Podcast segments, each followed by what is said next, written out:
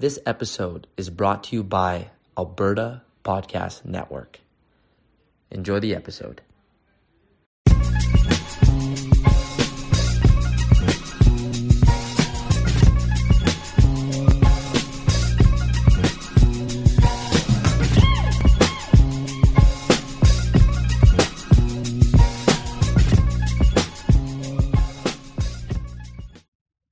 I, I want to ask you how you segueing into bodybuilding, how you've best prepared for a bodybuilding physique competition. What we can start off with this. What do you wish you could have done in your first few competitions or any one of them that you know now that maybe you weren't doing at that time in preparation for your competition? I great question, really great question. I haven't I haven't thought about this in a long time. um, I wish I prioritized my sleep. I wish I would have slept more. That would have helped a lot in my progress to get in better condition. Especially with recovery too. Recovery as well, yes. It would improve. It would have performed. It would have improved performance no matter what. I wish I would have dieted down longer or more smartly. That's what I wish.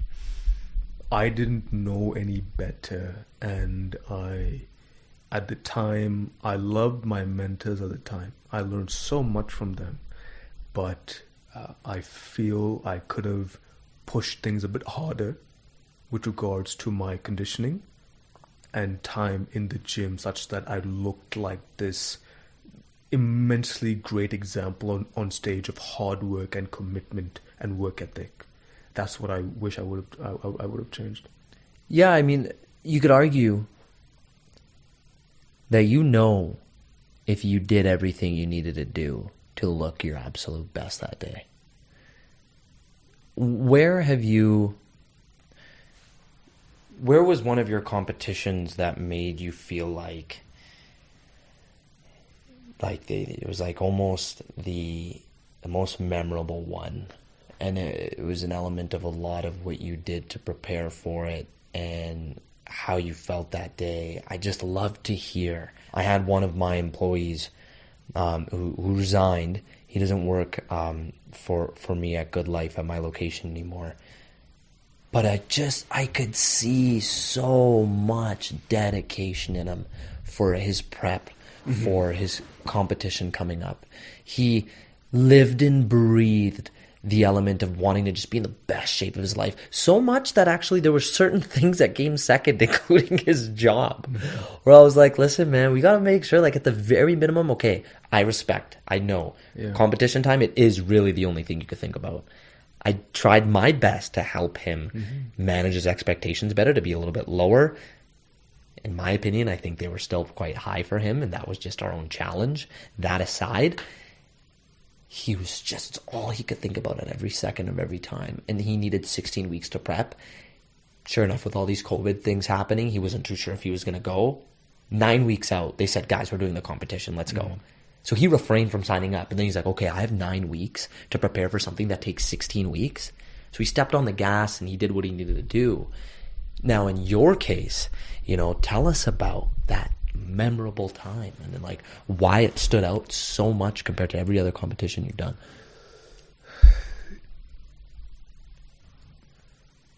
Two things. One, the most memorable the most memorable time I've had on stage was probably my second ever show in London, England. And that's when I, I think there were closer to 450 or 500 people in the audience, all cheering for me. Um, that was amazing. That's when I won. I won my class um, in my second show. That was that was some like I've never felt so much support from people I didn't know. That I won't forget. That was that was lovely. Um, second, um, and this is in no particular order, but I feel in terms of it being memorable because of the growth of me as an individual was in 2019 when I had my new mentor Jordan Peters, and the it, the bar was set so high in terms of expectation from him because he wants me to be my best. He doesn't want to waste my time. I don't want to waste his time. I'm paying the man and he wants to see me deliver. And so he's commanding a level out of me that I thought that's impossible. That's like, high. You, you are like, like I can't jump that high. Like I can't jump, and so that it's over the course of that 2019 prep. I learned so much about me as an individual as, as to what I can take, endure, and suffer to look the best. Um, it was there were several challenges I had to overcome. It was how do I even better manage my performance at work because the last thing I'll let go of is my performance at work. That that is I that is priority. You know, for me currently bodybuilding doesn't pay me a cent. It doesn't. So many people might say, "Why do you even do it?" Um, I do it because I'm passionate about it. But first and foremost, my work is the priority. That's what pays my bills. And so it was this constant bouncing act of you want you want to be the best in Alberta? Okay, you want to be the best in Canada? Guess what? Your work still is priority. That trumps everything. So across the spectrum, it was it was this balancing act of meeting the expectations of myself and not letting down my mentor while also pursuing this demanding career. Hence, that process in 2019 for me was the most memorable because it was the most I've ever taken on in my life in terms of managing expectations. Was it draining? Yeah, it was draining. But did I succeed everywhere? Yeah, I succeeded everywhere. You, you managed to juggle it all, Mm-hmm. right? I take it that you were still performing to the highest ability in your work and then some. And then you are preparing for one of the biggest bodybuilding competitions of your life. Yeah, yeah. How much do you find people should compete in anything? Like I I want to know your stance on that. How much has it helped you from now being an official competitor? Mm-hmm. Right? I mean, at first, oh, okay, let's just do this to look good. Let's do it to feel good. Oh, this is nice. Learning about how to build up the body and gain lean mass and have chiseled abs all at the same time. What was that Pradeep like compared to the Pradeep who now has competed? Mm-hmm. You know, you've put yourself out there. You needed to be the best in your age and weight class and everything else. How much has it helped you actually perform through work? Immensely. It, I feel the the older version of me, obviously much younger, naive, and didn't know any better. Um, the individual back in the day, early early twenties, who was uh, in uni, clubbing, having fun, uh, it, because there wasn't the competitive aspect, there wasn't a deadline to meet, because there wasn't the expectation to perform. It didn't always transcend into my university work. Now, because I have much higher expectations of myself to perform and be at a certain level, I expect myself to be this good. As I, I, I forgot where I've where I've said this, but people pull up random quotes of me sometimes in my DMs. Um, I if this is my level of achievement today, this will normalize and say this is this is now normal for me. When I used to think, oh, it's a high level of achievement for myself. So what used to be here, this is now normal for me, and then now let's raise this bar even higher. So I increase that expectation because I I increase the competitive expectation that equally follows through my work. This is what we achieved last time. Okay, now that's normalized let's achieve something better. Okay, now let's try a little bit more. What more can we do? It is just this continually growing path on both parts of the spectrum. And I feel my time and maturity as growth as a person has lent itself to that. I like that point you made about, you know, setting the bar. It reminds me of this TED talk I was watching. It was, it was so. I'm, I'm a very visual learner and I like metaphors, and that's why, with what you said, it makes me think of this. The gentleman said that our life is kind of like a bunch of rocks inside of a big jar, right? And in order for you to look at however many rocks are in there, you can you can distinguish that there's some really big rocks and there's some really little rocks. It goes back to when we first started talking about there's going to be the things that big rocks, hello, laundry, taking after your family, your day-to-day job, those got to stay. There's all this other things that can go away. Those are the little rocks. So once you decide that you're to put a really big, huge rock in there that's not to go anywhere, it's naturally just going to replace the space in which the little rocks are holding in order for you to make it fit. So I can't imagine the level of sacrifices, the genuine sacrifices you needed to make to fit in competing for a bodybuilding competition. I want people to know and respect that I'm sure there were sacrifices that happened. It just naturally needed to happen. What were some of those little rocks for you, Pradeep, where once you took that big, huge rock of competing, and I'm sure it was what you even thought about in your day to day job, and that was a switch that just kind of naturally stayed on. Maybe it was dimmer during the day and it came right back on, you know, firing up with this fluorescent LED lighting mm-hmm. as soon as five o'clock hit. You were ready to take ownership on, on taking after that. What were the little rocks? Um, what did you replace that time and energy with? And why, looking back, was it so important to respect that there were going to be some things that needed to be replaced. One great visual reference. That's amazing. Um, yeah, that was that was that was very nicely put by yourself, Kenny. Yeah, unfortunately, I've when when it came down to me being low in energy and time wasn't in abundance, my bit of my social life had to take take a backseat. I couldn't spend as, as much time with my friends at the gym and kind of banter and talk. Uh, I couldn't be at Nando's in stuffing my face with, with, with chicken. like I couldn't or peri peri fries. I couldn't do that. Um, I couldn't be out and about going late night drives, just chilling, relaxing. Like I had to understand that. Thankfully, I have friends who know why I do this, and they respect me enough to not get their feelings hurt that like they understand I'm competitive by nature and that they are willing to appreciate the sacrifices I have to make.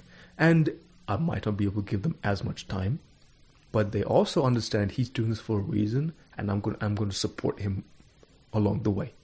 And so part of my social life had to take a backseat. Uh, do I feel bad about it? Not really, simply because my my time was very precious to then perform at work and outside of work within bodybuilding. Um, so my social life took took a bit of a backseat. My bedtime had to be on point. Um, like stalling on social media, no posting, none of that. Um, just a little bit of distractions here and there. Uh, I'm not saying having friends is a distraction by any means, but it's about just managing that time with them. Uh, again, like I've said before, the time management skills I had to improve through this journey was was the, one of the biggest things I've learned. Yeah, wow, that's it's very honest, and it goes back to your point we've made, I believe, prior to coming on air was, you know, it's it's we were talking a little bit about friendship and recognizing that there's a true level of acceptance that comes into play. You know, when my brother and I were speaking, we were in Abu Dhabi, and he's just like talking to me about the sacrifices he's had to make in his UFC debut and in the lead up to the past two years when he chose that this is it. This is only it. This is what I'm going to make my money off of. This is what's going to pay my bills. This is me putting my life on the line. And very similar to you, Pradeep, he said, you know what, man? He's like, you don't think I miss once a week hanging out with my friends and catching up? He's like, that's the first thing that had to go because what I'm putting my body through requires such a higher level of rest that includes more sleep, um, more more time to sit down because I'm like my body is is my job. You know, I have to be very carefully aware of you know where and how I'm moving because I have to preserve it for mm-hmm. for for the level of athleticism that I'm bringing to the table when I train. So it, it's just, it's really unique to respectfully recognize that if you have good enough friends that are like, hey man, I get it. I think that's a tough thing about relationships, right? Is I think that's a whole other conversation where it's like, that's when it becomes even tougher, you know, to find that right person who's like, hey, I get it. You know, it becomes yeah. a different relationship yeah. at that point because you are forced in the sport you're choosing. Not even forced, but it just comes with the territory. It's a very selfish thing to do to put yourself out there and and be almost naked to showcase what you've done to optimize your body. It's selfish, but it's beautiful because there's so much vulnerability at play. Mm-hmm. There's, hey, look at me and look what I've done to focus fully on myself mentally and physically to be here today to flex and smile in front of an audience of 500 people or to potentially fight in front of all your loved ones and know that no matter what happens, you know, this is the best possible version of myself right now. And win or lose, this is what I'm showcasing. And I'm okay to go so hard into it. I'll, I'll, I'll, I'll die trying, mm-hmm. you know, because you recognize that it was worth all those sacrifices to be mm-hmm. there one with with your brother's fighting career, has he ever told you that yes, I I realize I am what I'm doing is quite selfish. Big time. It's yeah. it's one of our it is the it is the theme around what we talk about when he prepares for a fight or does what he does. It's yeah. it's why there's been I'm sure he won't mind me saying this like such a challenge in balancing and being there for others because his career choice and what he does is is very self gratifying. As a fighter, yeah, it's me, me, me, me. Even in training, mm-hmm. yeah, you have your team, but you're there to think about, okay, well, what am I doing today that's going to make me a better fighter? Yeah, it was really interesting one day where he's like, man, was one of my training partners' camps, and I was like, I debated whether or not I should go that day, because maybe I could have used a rest day, but I went and I'm really glad I went because even in that practice that was servicing his training partner, because it was a camp around building him up to prepare for a fighter, he learned something. He got to go in there and be like, oh, I didn't expect to learn something, but ooh, I'm going to add that into my toolbox. And you're, you're constantly, you have to think about yourself. And it sometimes does come at the, at the detriment of everything else going on the wayside. And you, you have to recognize that that's just the life you're living right now. Yeah, it, one I, I have to agree, and and I, am sure anyone who has a partner and has someone who com, is competitive in this sport, it is very selfish. There is, it's it, it, I have nothing else to say. It, I know that what I do is selfish, but it is selfish for a period of time. It is a period of time where it's very selfish with respect to the time required to meet the end goal. Um, is this the nature of the beast? There's no two ways about it. But in that same fashion, it is a luxury to say, I am going to diet down. It is a luxury to say, I'm choosing not to eat. Because can you imagine? There are millions of people outside of our between your circle and my circle, outside of our circle, who we don't who we don't even know, who are saying, where's my next meal? I need to find food to eat. Versus, I am saying, and many other competitors are saying, I'm choosing not to eat.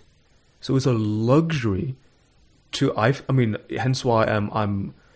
I always have to put things into perspective. It is a luxury to be dieting down and to get into condition, whether it's for an MMA fight like your brother, or for myself and other competitors to step on stage to look our, our best, so to speak. It's a luxury um, at the same time it's also very selfish. And i think accepting that that for a period of time it will be like this is something we all need to come to terms with to some degree. It's so true. And it's it's so funny when you mention that because you said something there that reminds me so much of how when you when you set the date for the comp everything changes mm-hmm. like that and it reminds me so much of like in comparison, you got the one temple. you know, a gurdwara or it's a place of worship, whoever is religious, non religious in any sense, it can be a place where the community comes together. Let's just say that place is vacant. No one ever goes. Nobody ever goes. Not a single person shows up. Uh, there might still be an expectation or a level of you got to keep the place clean every once in a while. There might be a person that comes in or out. Then you compare that temple to the one where every damn day there's going to be people showing up. It is on the corner of the street where 40,000 cars come passing by. Very high traffic, very high energy. Everyone always goes. It's got a good reputation and it always needs to have its lights on. Mm-hmm. Now, in comparison to like the human level and how we perform and how we naturally become wired to make decisions, it's funny how if I relate both those temple concepts to a person who decides to compete, you know, talking about how like the benefits associated with that. Once we have a day where we know we need to show up, there's people who are going to be watching. There's uh, going to be some sort of result oriented metric associated with from people watching and judges critiquing. There could be an opportunity to be the best version of myself, to be the most outstanding community center in Edmonton. Now the the reality is we're going to want to clean up and we're going to want to keep those lights on and we're going to want to do everything we can so people keep showing up. Mm-hmm. But now, if we know that there's no competition happening, mm-hmm. there's not something we got to look forward to. Only one or two people come a week. Oh, and one or two people come a week. Okay, that's when I'll maybe do a little bit of a cleanup. I'll I'll make some roti. I'll make some mm-hmm. dal. You know, just for one, two people, no big deal. We're not going to bring the whole family and everyone together to to orchestrate something because at that point there, there's nothing to show anybody. And I think to me, if you're on the same page with me here, Pradeep, I get so excited at telling the world that I have a competition show to, to show up for mm-hmm. because it makes me that much more dialed into not eating junk food, not going out, not drinking, being focused on thinking about that and how I'm going to look and perform because I know now more people know and more people are going to show up. And that's what makes me feel like I'm that temple with the lights on all the time. And I have to be very aware right. of how I'm going to make those decisions. That's really interesting.